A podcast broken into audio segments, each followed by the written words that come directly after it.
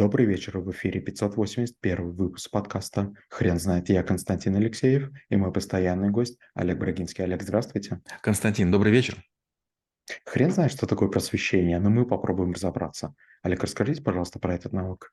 Просвещение– это передача, распространение знаний и информации, которая на данном историческом отрезке нужна или учебному заведению, или индустрии, или государству, или народности, или религиозному какому-то а, учреждению. Мы какой-то момент времени понимаем, что нам не хватает каких-то специалистов, или, например, наши э, потомки начали забывать какие-то события, которые им в ближайшем будущем грозят, и им необходимо напомнить. Поэтому начинаются фильмы про войну, поэтому напоминают, кто наши враги, поэтому нас начинают учить, может быть, там, выживанию или другим вещам, прогнозируя, что, возможно, какие-то сложности в государстве. Просвещение бывает некоторых видов. Бывает морально-этическое, бывает нравственное, бывает историческое, бывает там, точные науки, бывает гуманитарные, но это не только образование, это не только информирование населения, это еще и приучение к некоторым догмам, которые на данном, в данный момент считаются государству или теми лицами, которые могут влиять на просвещение важными и э, злободневными.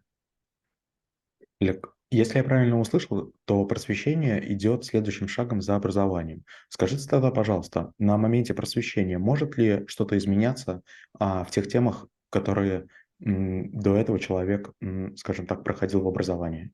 К сожалению, да. Знаете, вот есть э, такие два, две фразы, которые очень часто говорят, когда вы приходите на работу. Первая фраза говорят, забудь все, что всему тебя, тебя учили. То есть мы понимаем, что образование – это некая костная академичность, которая должна мозги развивать, но мало применима в повседневной практической деятельности. Это первая история. И вторая важная вещь, допустим, вы приходите тоже стажером, им говорят, запомни на всю жизнь, сынок, ты работаешь с дебилами, поэтому говори как с дебилами, объясняй дебилам и себя чувствуй дебилом. И тогда будет все хорошо. Не бойся переспрашивать, тебе э, в процессе повторения своего поручения шеф сам поймет, что он просит сделать, уточнит, и тогда будет все хорошо. Будешь чересчур понятливым, очень часто будешь не угадывать, что имел в виду начальник или босс, сделаешь не то и как бы потеряешь шанс продвижению и, и в карьере. Когда мы говорим об образовании, это, это знаете, такое вот надергивание фактологической информации, которую мы помещаем в блокнот нашей жизни или там в чертоге нашего разума. А вот когда мы говорим о просвещении, это уже совсем другая история. Это выход из э, такого состояния несовершеннолетия, из инфантильности. Вдруг, оказывается, мы должны узнать про Холокост или геноцид. Мы должны узнать о том, что не все продукты безопасны. Мы должны про налоги узнать. Ведь про налоги там в школе нас не учат и в вузах не учат. То есть мы вдруг узнаем, что, оказывается, есть депутаты, делегаты, надо голосовать. Почему надо голосовать, за кого голосовать. Кажется, они похожи? Нет, не похожи. Они, оказывается, между собой борются. За кого борются? За нас. Но они же нам обещают чего-то. Они сделают? Нет, не сделают. Это такая игра. Одно дело, значит, предвыбранные э, призывы, а другое дело реальность. У них денег не хватает. А почему не хватает? Государство бедное. А почему бедное? Ты не платишь налоги. А почему не платишь налоги? Другие не платят. Круг замыкается. Олег, расскажите, а как определить ту самую границу, когда заканчивается образование и начинается просвещение?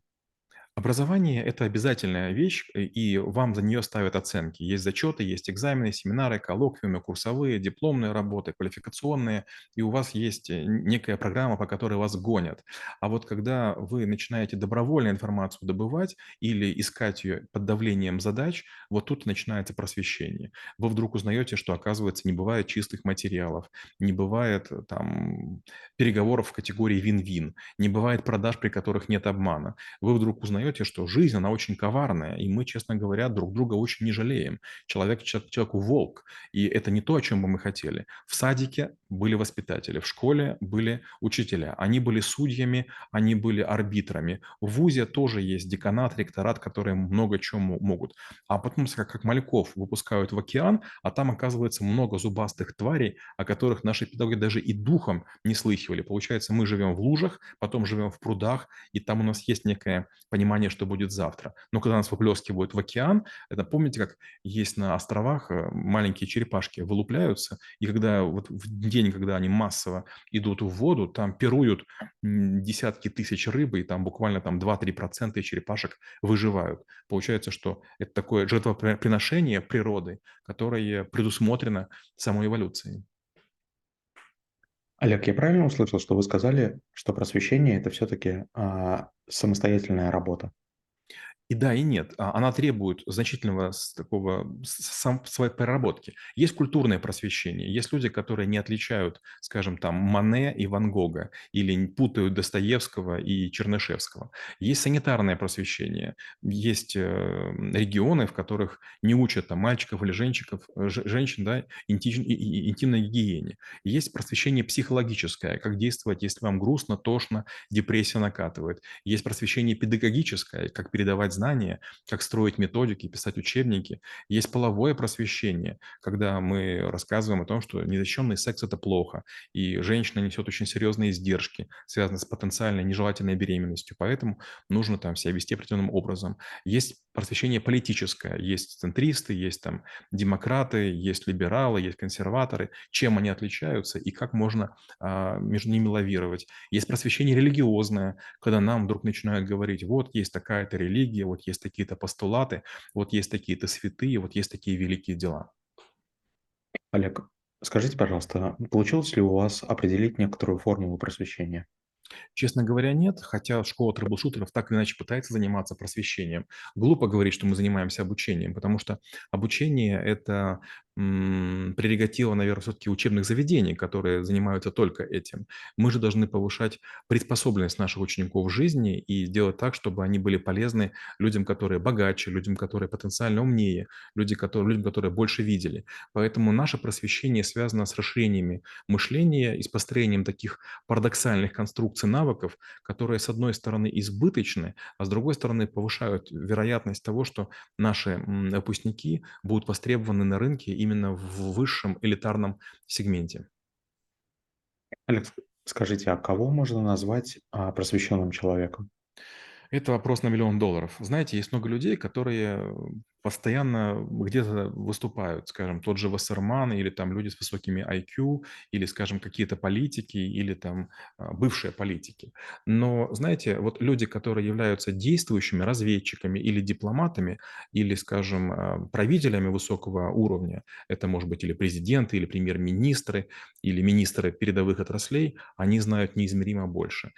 Они вот понимают истинную природу вещей, но будут ли они о чём-то разговаривать с кем-то? Нет, конечно. Во-первых, а, объем информации, который они получают, обусловлен их рабочим местом, и они пытаются информацию использовать для повышения успешности своего ведомства и себя лично.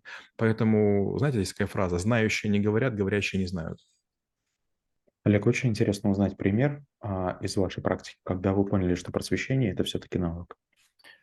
Ну, когда я начал преподавать в Киевском политехе, а, это было не очень легко, потому что до этого, когда я учился на юридическом, я читал некоторые предметы, а, юристам из наук компьютерных и математических для того, чтобы не платить за второе образование. Но это было скорее такой бартер, и за мной был не очень сильный контроль. Да, был были некие формальности, заседания там факультетов, кафедр, но это было не очень серьезно. А вот когда мне пришлось учить, а, сначала студентов, потом аспирантов и людей, которые повышали свою квалификацию, вот тут, конечно, уже были требования посерьезнее. Нужно было писать методички, нужно было разрабатывать учебники, представлять программу. И у меня был хоть и очень такой позитивный и очень положительно настроенный ко мне научный руководитель, он говорил: "Олег, ты отвечаешь перед теми людьми, которые учишь. Они платят деньги, они очень надеются на то, что ты повысишь их конкурентоспособность". И вот тогда я впервые подумал: "Хм, не так-то просто быть педагогом". Вариант 1- это просвещать людей и давать им знания. Второй вариант- сделать так, чтобы знания были прикладными. Бывает такое, что люди заканчивают некоторые вузы, и все их желают на работу взять. Почему? Потому что знают: там работают суровые практики, и информация, которая получена, она может быть немедленно применена. И наоборот, есть, э, там вузы или педагоги, все говорят: "Да, это теоретик, да, это болтун, да, это академик врал". Олег, вы не могли пожалуйста, рассказать, а когда государству выгодно заниматься просвещением своих граждан? Государству всегда выгодно заниматься просвещением, и государство всегда врет. Почему? Потому что государство, испытывает всегда нехватку всех ресурсов. Что бы у государства не было, всё равно всем его не хватает. И некоторые приводят пример Сингапур или там Дубай, где якобы всем живется замечательно, местным жителям. Ну, во-первых, это не так. Во-вторых, э там, например, не местным делать нечего. И э, вопрос, вот если мы будем говорить жителям только правду, то жители будут убегать. Поэтому каждое государство рассказывает о том, что оно самое замечательное, оно самое заботливое. Время от времени э, нас просвещают, что мы ловим коррупционеров. Но мы же понимаем, что ловят не коррупционеров, а коррупционеров, которые начинают каким-то образом хуже делиться с теми, кто находится выше. Но в целом мы уверены в том, что у нас какая-то мощная армия, сильные политики, а, невероятно предприимчивые дипломаты, э, развитая промышленность, умнейшие умы к нам тянутся. Когда кто-нибудь получает гражданство страны, то об этом очень сильно трубят. А когда выходит из гражданства, об этом обычно умалчивают. Олег, спасибо. Теперь на вопрос, что такое просвещение, будет трудно ответить. Хрен знает.